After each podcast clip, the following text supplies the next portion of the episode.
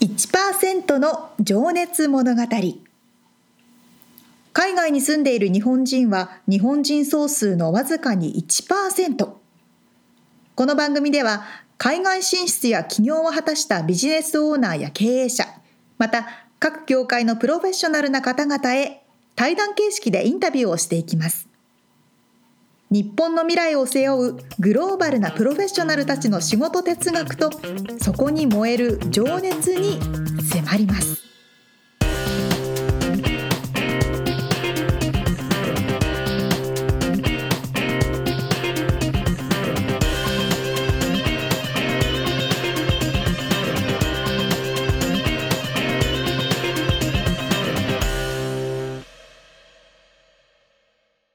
こんにちはこんにちは。 1%の情熱物語第77回ですね。ラッキーセブンですセブね。ンセブンですね。はい。夏ですね。夏でかいアイスコーヒーが今ここに。こうねラテなんですよ。私の大好きラテなかスターバックスのね。こああれもうベンティサイズっていう一番大きいサイズをああ、日本のベンティサイズってああるか。あるけどちっちゃいです。ね、ちょっとちっちゃいよね。そうそうそうそう。なんか日本帰った時に、うん。 スモールサイズのコーヒーを頼んだらサンプルみ たいな。エスプレッソみたいそうそうそうそうそう。そんな感じな。の。まあね、サイズがちょっとねこっちはあのエクストララージとかになるともうバケツ級でですかあら、ね、そうそう本そう。コンビニのソーダとか尋常じゃない大きさですよね。当にバケツだからまあでも日本はねうん暑いでしょうね、ねという今話をねそうししてていてたんですよ、いや僕の知り合いがう、んえっと、ジャケットにうんうん、後ろ腰のあたりに扇風機が2つついてるジャケットを今年でもすごい売れてるらしいので日本の方は多分き知ってる人いるんじゃないかと思うんだけどもうそれ宇宙服みたいなレベルですよねそうだねまあすでもすごいねこうほわーんってずっと空気がな体の背中から首元まで通ってそこから出ていくっていうやつでへーずっと中身はドライに保たれててで日本は湿気が多いからベタベタするじゃないうん。うん、それをねなんかずっとあのだから土方の人とかさ外でずっとそうですよ作業しなきゃいけない人はやばいもんねあ本当に間違いないそういう方にはそうそう必須ですよねうなるほどねん、で僕のその知り合いはね工場で働いててでかい倉庫の中で家具を作ってんだけおどーそのでかいからクーラーをかけるっつったってけ結構な電気量とそうあですよの、ねパワーが必要で暑いな確かに確かにでそのジャケットを買ったっつってねなんか喜んでた車の修理の方とかもあ全ー体かけられないとかそうだよねだって開けっぱなしだしねそうそうそうそう。そうか、そういう方にはもってこいのアイテムですね。そうなんかそのだから扇風機ね持ってるやつとかも最近流行ってるんでしょまた手で持ってね、そう顔そうそうに当ててある。昔もあったけどね昔もありましたね、なんかおもちゃみたいな、多分本格的なのになってるんでしょううね。んさあ、というこうんとで、はいまた今日から新しい方のインタビューがスタートします。はいどんな方でしょうか。今日からですね新しいこれまた面白かったんですけどあのブドウ農家の方でええええだよね日本人日本人の方で、えーカリフォルニアでブドウ農園を営んでいらっしゃるいらっしゃるんですね、そういう方が。いるんだと思ってね僕も、えーまあちょっと中身はね本編聞いていただけたらなと思うんですけども、はいはい森本森本誠二さんという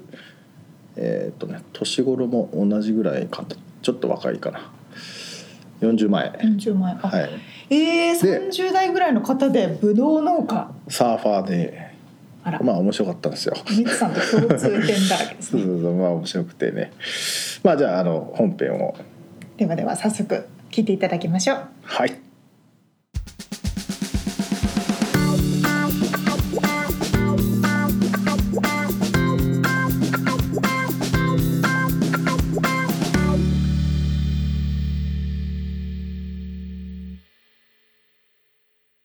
はい。じゃあ1%の情熱物語今日が20人目のゲストになります。えー今日はですね、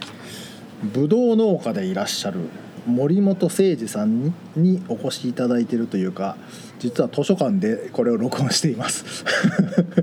二さんよろしくお願いしますよろしくお願いします。ありがとうございます。読んでいただいて。はいでえっとね「野号」というのかな「マジカルグレープス」という看板でウェブサイトと、えー、の農園そうですね。ファーマーズマーケットとか、まあ、マジカルグレープスっていうのは、うんまあ、僕らが。作って育てて売ってる、まあ、ブドウの、はいなんか、まあ、ブランドネームみたいなところで。うんブランドネームね、はいなるほどなるほどマジカルグレープそうでちょっとじゃあ今のね仕事の話を聞いていきたいんですけど、はい。まあブドウ農家というぐらいなのでブドウを育てていらっしゃるんですがそうです。あのーロサンゼルスの北にあるベンチュラカウンティっていうところに。はい畑がありまして、まあ、そこであの日本のブドウとワイン用のブドウとそれぞれあの3エーカーずつぐらい3エーカーっつうと、大体3エーカー弱で1ヘクタールっていうところですかねうー、んなん1ヘクタ1ヘクターールっルてピンとこれこなないいです1ヘクタールってざっくり言うと 100m×100m っていう感じなんですけどなるほどなるほどそれが、ええああそうなんですそうそうそれだからまあ大体1ヘクタールずつありまして、まあ、農園自体はまあそうですね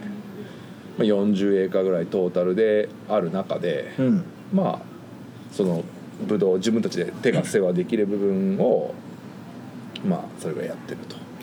じゃああのトラクターみたいなのを使わないで手でいえトラクターももちろん使いますけど、あーまあ、基本的にでも手作業ですねなるほど基本的に手作業ですうん日本式というかうんはいまあ、実はね今朝この収録前に見させていただいて、はいめちゃくちゃ気持ちいいところでね あのぶどうも食べさせてもらってすげえ美味しかったですまだ収穫前ってことだって今は8月の中旬なんですけそうどですね収穫がもうすぐ始まる、うん今月の終わりぐらいからファーマーズマーケットに出なるほど店してまあちょっともう最後の段階ですかね、うんはい味が乗ってき始めて、はねえいやそれで日本のぶどう品種と言っていいんですかい、そうですね日本から食べる用のやつとワイン用のやつと2種類あって、はい、その日本用の品種っていうのは名前はちなみにそうですね日本のブドウの品種はまあもともとまあ父親がこの農場をまあ2000年ぐらいに買って。まあ、それを僕がまあ受け継いでやってるわけですけど、その時にまあ持ち親父がもうこうアメリカアメリカに持ち込んだ品種がなんかいくつかありまして、はいまあ、それを、まあ、なんか数本ずつあったのを、まあ、こう差し木というか自分で増やしていあって、あなるほどでまああのーだんだん畑を広げてったっていうのがまあ今の経緯ですね。ちなみに名前ブドウの種類の名前を聞いてもいいですか、えっ何とがあるか一番数が多いのはシナノスマイルっていう赤いすごいあのなんか紅色っていうんですかね、うん綺麗な赤色になる品種でそれはまあ巨峰今一番多分日本に知られてるブドウの名前だと思うんです巨峰のまあ孫にあたる品種なるほど巨峰の枝代わりっていう突然変異を起こしたブドウのあーのその種から取ってきたっていう孫に孫世代にあたるあ品種で突然変異出てきたんですかあの植物ってよく突然変異を起こしてへー一本の木の中に突然違うブドウがなる枝とかができる時があるんですよあーそういうのを目ざとく見つけて新しいこれう品まい種ぞかとこれちょっと色が違うんじゃないとうかんよくあるんですけどまあよくはないですけどまあ観察してるとたまにあるうーん色が来るのが非常に早い枝があるぞとかなるほどそういうのをクローンって言ってこうんうチョキチョキして増やしていく挿し木でなるほどなるほどじゃあはいそのシナノスマイルと、そうですねシナノスマイルと、まあ、あとは、まあ、ピオーネ系で、まあ、ブラックビートっていう、まあ、比較的新しい品種はいそれから、まあ、緑の品種で言えば、まあ、シャインマスカットっていう、まあ、非常に今日本でも人気の品種ああでもさっき食べさせていただいてめっちゃ美味しかったっす、 はいそうなんですよねシャインマスカッシトャインマスカットそれからまあ自分で、まあ、それこそ後輩というかあのできた種からいくつは生やしてみて、うんなんかこう薄紫色になるやつを見つけて、まあ、それをちょっと試験的に栽培してたりとか、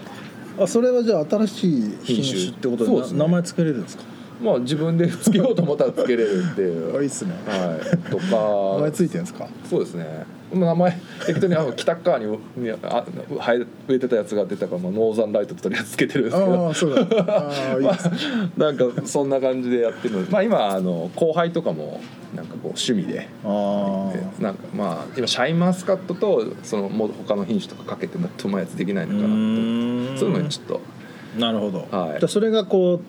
生で食べる用のブドウでそうですね日本でいう俗に言うブドウなんですけど、まあ、英語で言えばはいテーブルグレープっていう,、テーブルグレープなるほどそうアメリカでグレープっていうとみんなワイングレープが先に頭に来るみたいであーそうなんだまあ、うーんテーブルグレープとかフレッシュグレープとかうんいう感じですかねじゃあワイングレープはまたその別でワイン用のもそうでのすも育ててらっしゃるはい、うんそうですねワイン用のブドウははいこちらの苗木業者から、うんまあ、まとまった数必要なんでそれを全部買って、うーんでそれはまあそれで植えてあるってことですねえー、とちなみに品種類がえっと、ワイン用のブドウはあのカベルネ・ソービニョンとメルローっていうのが赤系の品種で、あとシャルドネっていうあの白の白系ですね白ブドウですね、うんなるほどなるほど、はいじゃあまあでもなんかすごいこう農家って、はいなんだ毎月の売り上げがどうのっていうよりもすげえロングタームで考えないといけないそうですね、まあ、果樹に至ってはもう1年に1回しか基本的に収穫がないのでそうですよねでしかもその植えてから実が取れるまでに数年単位でかかるうとんいうところで、まあ結構最初はタフでしたねですよね今がタフ何ですけど年目になるんでしたっけで2012年にこっちに家族はいで越してきて、で、まあ、2019年のちょうど7年になるんですかね、うんでまあわブドウとかワインを、まあ、自分で畑として植えてからそうですねもう、まあ、6年ってことになりますかね、ワインはもう5年ってことになりうますかね、んもうじゃあこうなんつうんだろうルルーティン化されてきたというかはいそうです流ねれを掴んできた感じなんですかねやっぱりその日本とあまりにも気候が違いすぎる、はい日本はもう高温多湿で雨が多くて、はいでとにかく雨をどうやって避けるかっていうのがこう栽培技術なるほどなるほどとして、まあ、あの研究されてきて、まあ、日本の果樹っていうのは、まあ、世界でもうん品質としても最高だと言われてて、うんその日本の果物作ってる人っていうのはもうお本当に美味しいものをたくさん作ってうん来られるんですけど、でもその日本式でアメリカで育ってるっていうのは、まあ、多分ほとんどいないアメリカはアメリカの農業なんですまあがあると思うこっちはでも雨があんま降らないですもんね降らないです今基本的にカ雨が降らなくてむしろ地下水をポンプで汲み上げてリフォルニア灌漑をしなあいと植物は基本的に育たない特にサザンカリフォルニアはー逆にじゃあ水が足りない水そうですねあげない45年前から結構干ばつ続きだったそうっす結よ構ね大変でしたねいやいつもあのー僕もサンフランシスコにノースの方はいに車を走らせると水がない、水がないって看板立ってますよね、特にファイブ沿いはもうダストボールだとかそういう書かれていてうんファーマーズどうにかしてみたいないやもうアーモンド畑もう広大なアーモンド畑とうんか全部枯れてるのとか見るとちょっとうん農家としてはもうそうですね胸が張り裂ける思いだろうなっていうのは思いましたねそうかじゃあまあ今年はそれでも雨が割と降ったああもう今年は本当にと思うんですけどねうんはい冬にいい雨降ってくれてうん結局地下水とか常にモニターしてるんですけうんどそれでだいぶ地下水も戻ってきてまあ安心してなるほ水どもあげれるうんじゃあ日本は雨を防ぐけどこっちは逆雨じゃなくて逆に乾燥しすぎる日差しが強すぎるっていうのとどう戦うかっていうのは今僕のなるほど、まあ、研究テーマというか、うんうんまあ、日々こうやってもうます日差しがじゃあ強すぎちゃうんですねそうですね、まあ、ブドウに関して言えばあの日本だとこうねブドウを花が咲いて、うん実を摘粒って言ってこう間引きしてはい形よく商品価値を高めるためあーに商形よ品にすくるためにねはいはい作ってそして、まあ、ある時期になると、まあ、紙でできた袋をかけて、はいでこう鳥とか虫とかうんうん病気から守るっていうふうにしてうん作るんですけどそれがもうスタンダードでまあ僕もあの実家がでぶあの家事やってますかうらんそういう技術とかをそれを通じて学んでうんこっちで入れたんですけどやはり逆に暑すぎてなるほど袋の中がサウナになっちゃうんですねおーそれによって熱障害が出るあーそれがまあこう平均的な温度だったら別にそこまでじゃないんですけどこうたまにヒートウェーブが来るじゃないですうか、んまあね熱いのがね熱波と言われるうんそれが来た時にそれが品種によって結構違うんですよねああなるほどねあそれはまた難しいですねそうなんですよ何それ種類もあるからそうなんですよであのあ今朝食べていただいたブラックビートとか、はいああいう黒いブドウは結構平気なんですよややっぱ色が黒い分熱に強いのかなっていうああなるほどでも白いブドウとか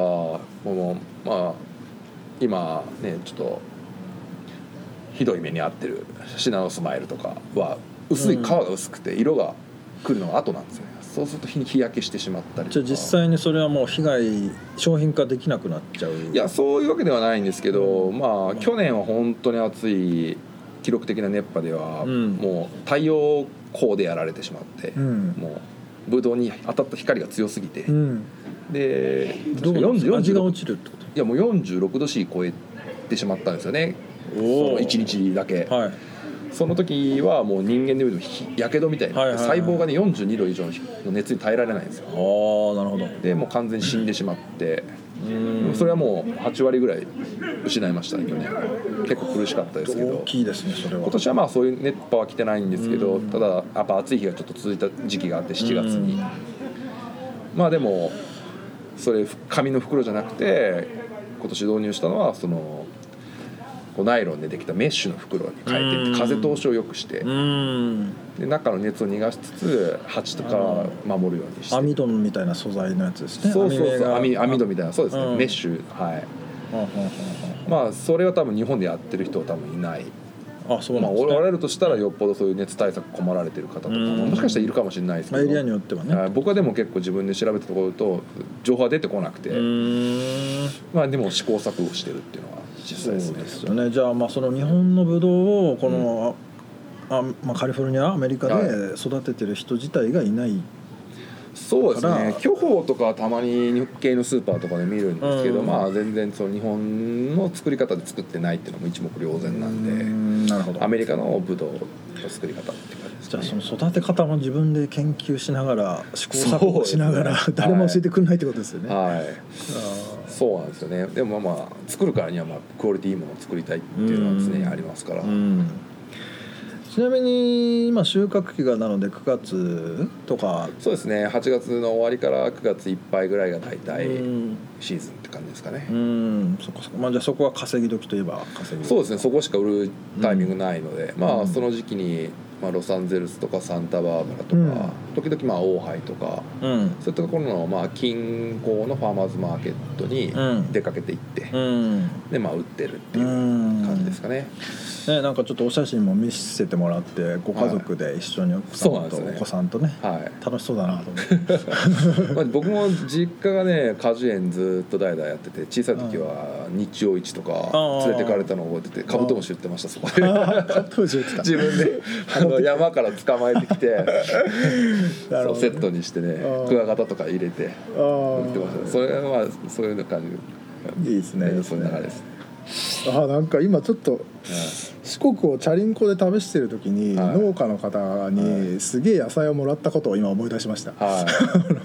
そうなんですよねなんかいろいろだからそうそう置いてあったりしますもんねあの持ってっていいよみたいなはいまあに四国まあそう僕出身あの高知なんですけど四国はあのお遍路文化があってああそっかそっかそうそうそう旅する人に非常にこうもてなすっていう人もたくさんいますからねこれ前回のエピソードでお遍路の話ちょうど出ましたあそうなんですねその方、えええまあいいやじゃあちょっとそれで今の毎日のねえは仕事のいはそのなんだ仕方っいはいてどんな感じなんですか朝早くそうですねまあその農家にもいろんな農家があるんですけどもちろん作物によって、まあ、僕らみたいな果樹農家は1年単位ではい基本的にあってまあ春芽が出てうん枝が伸びてくるじゃないですか、うんそれをまあ世話しながら花が咲いたらまあ花が咲かないと実ができないんで、うんその花にか着実にに実がなるように世話をして、うんで間引きをしてその花に実がなるようにっていうのはあのー普通にブドウってほっとくと、うんもうこうだらにアメリカのブドウ買われたら分かりますよねこうあ、長ちくょっとてスカスカスカスカあーっそうねてな って粒もそんな大きくなくて、まあまあまあでも日本のブドウはあれこう長いもう2 0ンチぐらいはある花の先っぽの4センチから3センチぐらいしか使ってないんですよ実はあそこに実がなってるとそうあーもう他のところの花全部一本一本手でのけるんですよあ切るってこ切るっていうかもうこそぎ取るとあへこえうつるをビヨーってこう指でああ一本一本取ってその先っぽのまとまってるとこだけ使ってるんですよあそこにだけに栄養がいくようにってことそうそうす栄養るとっていうかあーそこがだんだんこう伸びてくるんですね成長に応じて、はいはいそうするとこう軸に対して実が詰まった感じで日本のブドウってギュッと詰まってるじゃないですあかなるほどねそういうことかそうですねそうそのギュッと詰まったところに対してまた間引きを粒が大きくなってくるとあーハサミを入れてチョキチョキして見た目が良くなるようにっていうすごい手間暇かかるんですブドウなるほどじゃあだからわざとそう少なくして、うんパンパンパンっていうかそうです結局一濃本いやつを作一る本のブドウの房に対して流れていく栄養って決まってますかうらんそれをできるだけ一つの粒にいくようになるほどこう間引きをすることによって大きな粒のブドウができるとでそれによってこう見栄えも良くてじゃあそれを一本一本手でこうこそぎ落とすちろん作業をしてらっしゃるもうは花が咲くとそれをしてえちなみに何本ああブドウ自体はね今のところそうですね200本うんああそんなもんなんですね250本ぐらいですかねまあ今あのー段階的に400本ぐらいまで増やすように接ぎ木とかをしてちょっとずつ増やしてるんですけどういっぺんに増やすことができないんなるほどなるほどでもあのーまあ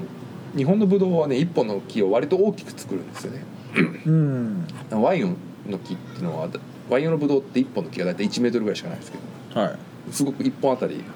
ちょっとしかならさないんですいようん木もすごく制限するんですけどあのテーブルグレープの方は1本あたりが大体まあ延べの長さでいうと1 0メートルぐらいはおーメインの枝があってそれから毎年新しい枝がそれぞれ、まあ、100本とか出るわけですけど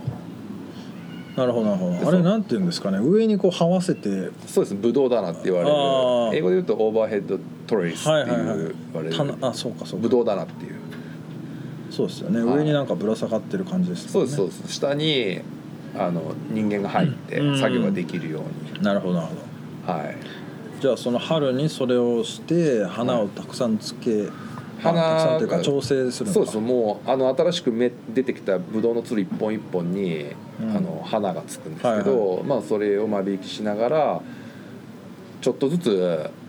その実が大きくなるにつれて、その花をごと落としたりするんですね、まあ、その房も間引きするんですよね。そ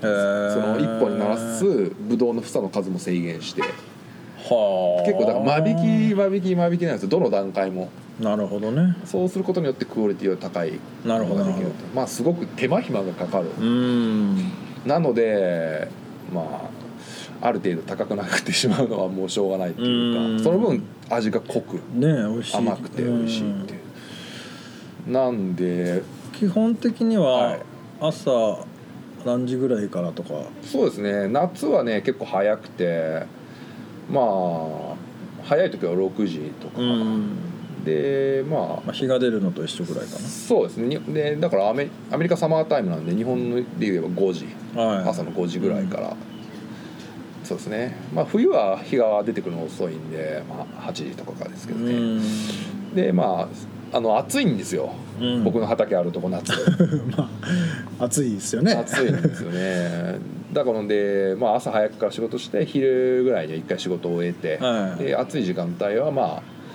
ゆっくり休むか、う海にサーフィンしに行くかしてん、なるほどまあ、クールダウンして夕方また日がかけてきて、西日が和らいでくる頃に畑に戻ってきてうんさらにまあ一仕事してなるほどって感じですかうね、んで奥様もそうです一緒に、はいまああの妻もうん農家大好きなんで、うん一緒にやって、うんまああとそうですねたまにヘルパーの方に来ていただいたりとかししながらなるほどひ手がいる時はうね、んなんですよねまだまだ今そ発の展途上です一年のうちででも一番エキサイティングなのってやっぱ収穫 もちろんそうですよあーもう収穫がそうっすよねね一番楽しいですね美味しいのできたーってなんかはい、特にやっぱファーマーズマーケットで対面販売するうのがん僕一番すごく好きで、もうリピーターのお客さんとかもああもうおかげさまでもう売り出してからね、もう数年になるんですけど、うん一番最初はね本当にそのどうやって売っていいかっていうのも見えなくて苦労したんですよ日本のブドウって多分日本の方だったら簡単に口に入れて、はいはい中身をちょっと吸って皮を捨てるじゃないあであすかそうかそうかこっちのブドウはね大体皮ごと種なしで食べるのがスタンそうダーなんドでですすももんんねね、うんだからねその皮皮が結構日本のブドウって渋かったりするんですよ、はいはいはいでそれを食べ方を教えるところから始めたりとかあでもやっぱりそのアメリカのブドウってサクサク食べれるけど味が薄くてうん甘みもそんなにないっていう感じなんですけどもう日本のブドウって風味も濃厚で甘さもすっごいですから。一口試食させるとみんな「ワオ!」と か「ワーッ!」とかね結構ね反応が面白いですよねアメリカ人なるほのもどうね現地の方のねあとね日本に住まれたことある人が結構カリフォルニア多いんでまさにマジカルなわけですねそうなんですそこからね来たんですよねなるほどありがとうございますじゃあちょっとそんなねはいマジカルなはい誠司さんが、はい あのどうやって育ってきたかっつうのをねちょっと今から聞いていきたいんですけど、はい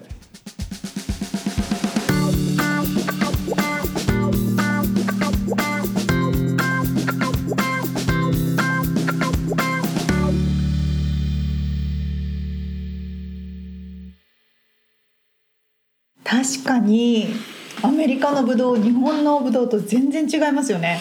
まあ確かにサクサク食べれるけどねそうそうそう、ちょっと野菜感ありますかまらあそうだねあそうだねアメリカのフルーツ全体的 に確かにそう言われるとそうだねあの味の濃い巨峰とかねい食べたやいーな本当に美味しかったですこの間いただきましてあの収穫いいですうんねあのマスカットとね3種類あったんですけど、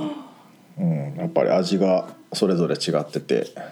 濃いですよね濃い甘いしでパンパンなのよもう膨れ膨れ上がっててなんつうのいやあの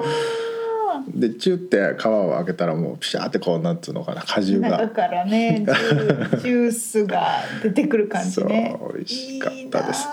あちょうど今日でもね今日はスーファーマーズマーケットも開始今年の販売は開始なんらしいので。 9月8月下旬ぐらい今そう8月下旬ですけどそうあの販売は8月下旬から9月の中旬とかかな、うん、そうなん9だ月いっぱいかな期間限定ですねそうそうそうしたらだからこっから近いのはマービスタっていうサンタモニカのあたりうーんガルさマリナ・デル・レイとかあほんほんそこ行けると思うもう一個はサンタバーバラでやってるそうですけへど、えでまあすごいねあ の地元の話になりましよたけくどわかん聞いてもわからんって言われそうだそうそういや、私も私山梨県出身でそうだよねそう実は私の祖母の農家がぶどう農家もやってるんですよあそうなんだ今ちょっと見てたら山梨県が今日本で一番収穫が多いそうですそうねなんですねえ祖母の家あそうなんだそうそうおばあちゃんの実家通っていへてー桃とぶどうなんですけどいや本当に先ほどおっしゃっていたように、うんうん一つ一つ手でねうんお花のを摘んだりとか、うんうんあとハサミをちょこちょこ入れたりとか、うん一個一個やるって考えてみてくださいす。ごいっすよすねっごい大変それはやっぱ日本的というかそうですねあーアメリカはねそれ大きさはどれぐらいなの覚えてないおいや大きいのはあじゃあこの畑のあ畑もねうちのところはそんな大きくなかあーないんですけどそそうかそうかまあでもじゃあ手で手作業でいける範囲ってことだよねうそうそうそうそう、でもやっぱそういうことを聞いて食べるぶどうって、うんうんとかね果樹って全然違いますよね。そうだねちゃんとこの人がこう手をかけて作ってくれたんだって思うとねうんうんそうそうそうそうそうありがたいっすね大規模農園でヘリコプター散布とかじゃないじゃないです か。あそうだねほんとすごいよないでやーもじゃあ昔からブドウはたくさん食べてたんだぶどうとか桃はね、買ったことないって感じだあな、うん、あんまり買わないかもしれないですね。うん羨ましいですそういう日本人の方がね日本のブドウをあアメリカでそ伝えてくださってるっていううのはそうなんか嬉しいですね。すげえ苦労もあると思うけど、うん、うん、まあその辺の話はねまた次回もありますんで ちょっとちょっと次回に。楽しみにしといてくださいはい。はいあ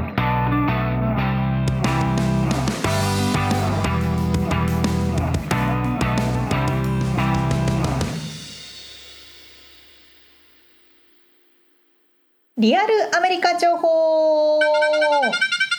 さあこのコーナーではカリフォルニア州ロサンゼルスから最新のビジネス情報生活情報をお届けしてまいりますおいっす今日はですねはいアメリカの国立公園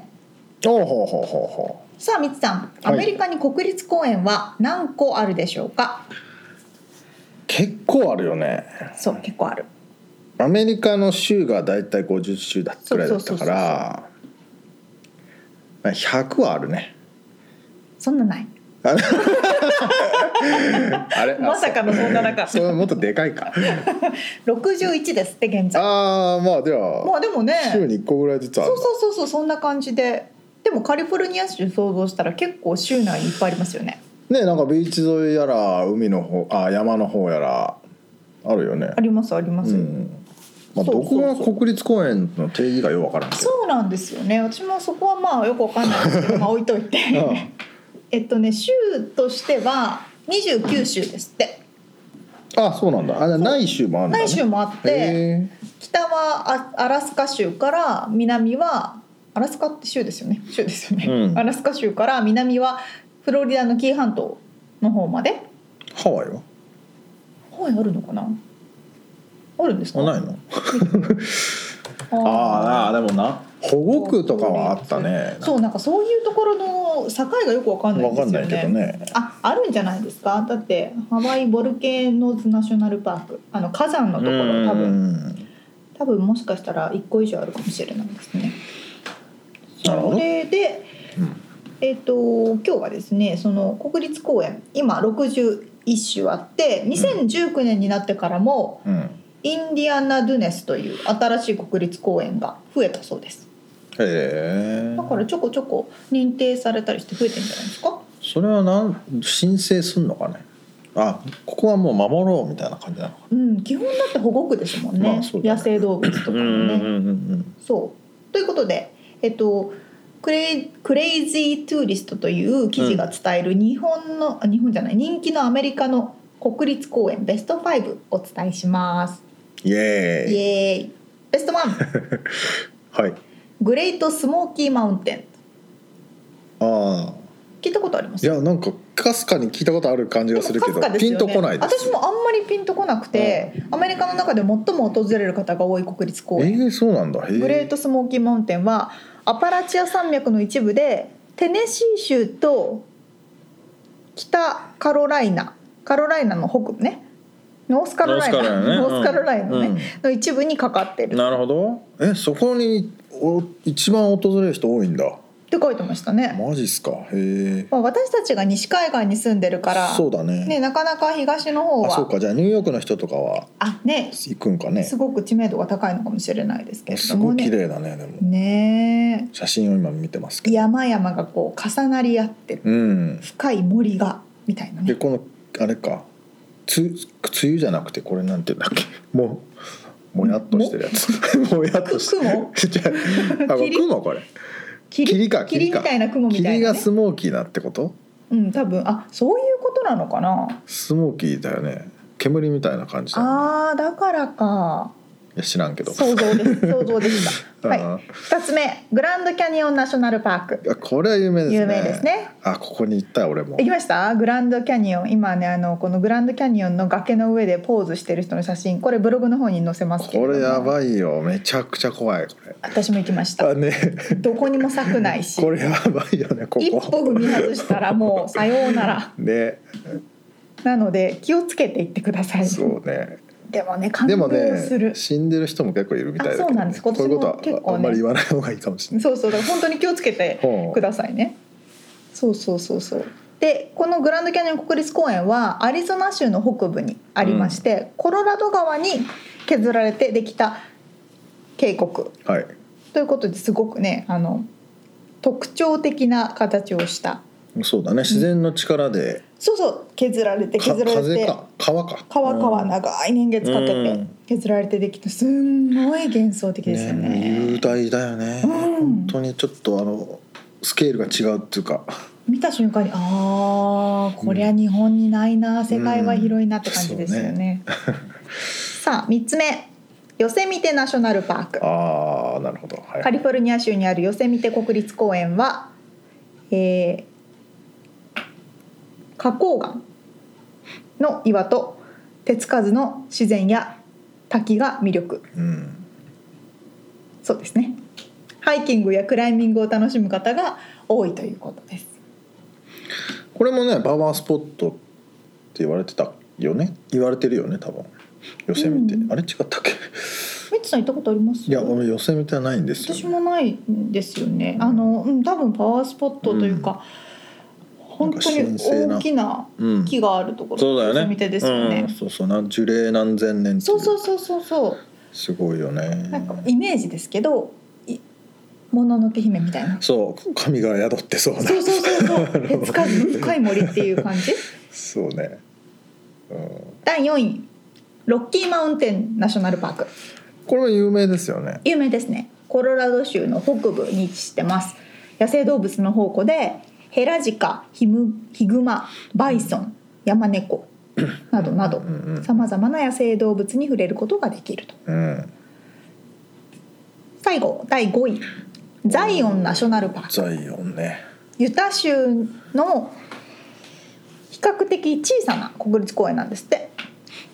ただこここうも行きましたよあ行きました、うんどうでしたいやすげえかったよ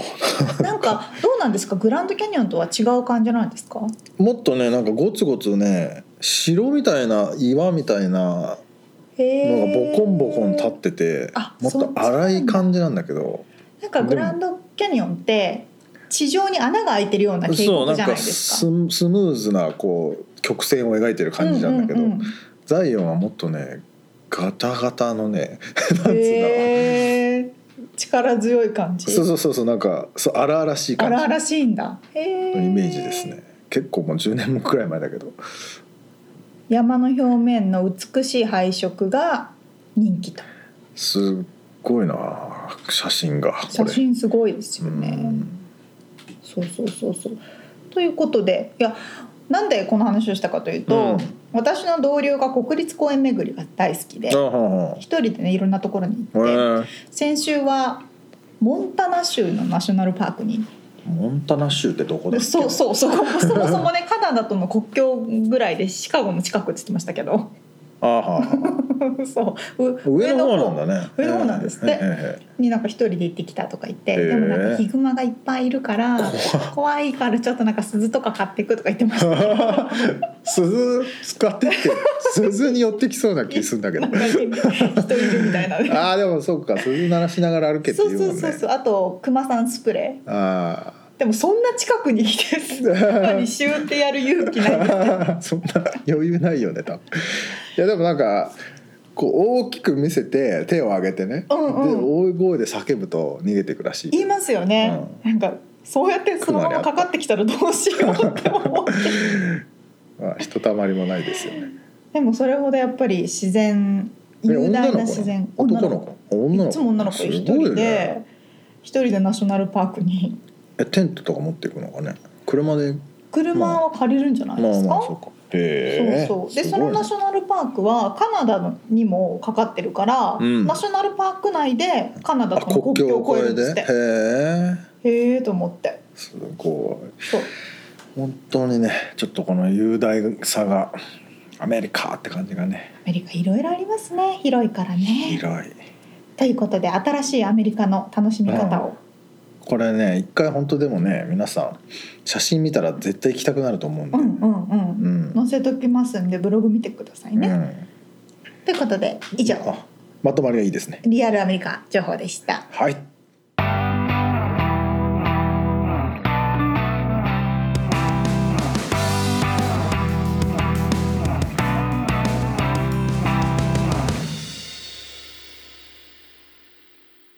締めのコーナーです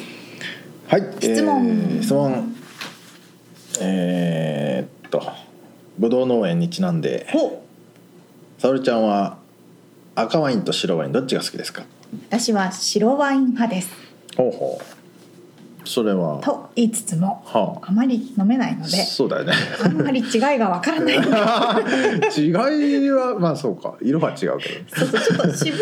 渋いのが赤っていう私の頭の中のそうですよね、まあ、一般的に白は冷やしてなんかすっきり感があるそうかそうか飲みそ方うでですすよよねね。ミツさんはいやまあどっちも好きなんだけどねまあ強いて言えばでもあの赤の方になってきたかな大人になって味覚変わるって言いますよね。だからそうもなんかたくさん飲めなくなってきてって いうか普通になんかあのだからゆっくりこう味わって飲む方がワインの元々の楽しみ方はそこですよね。多多分ね。分そそうかもねうそうそう。一気とかは絶対しないやつだから。そうだよね、そうそうそう。うん何と飲みます？いやーでも普通にチーズとか美味しいですよね。生ハムクラッカーそうあそうか赤の時はうんなんかチーズが合うような気がする。あとね生チョコあそうでもあれそうそうウイスキーか白ウイスキーと生チョコがね合いますよいね。いコンビネーションですね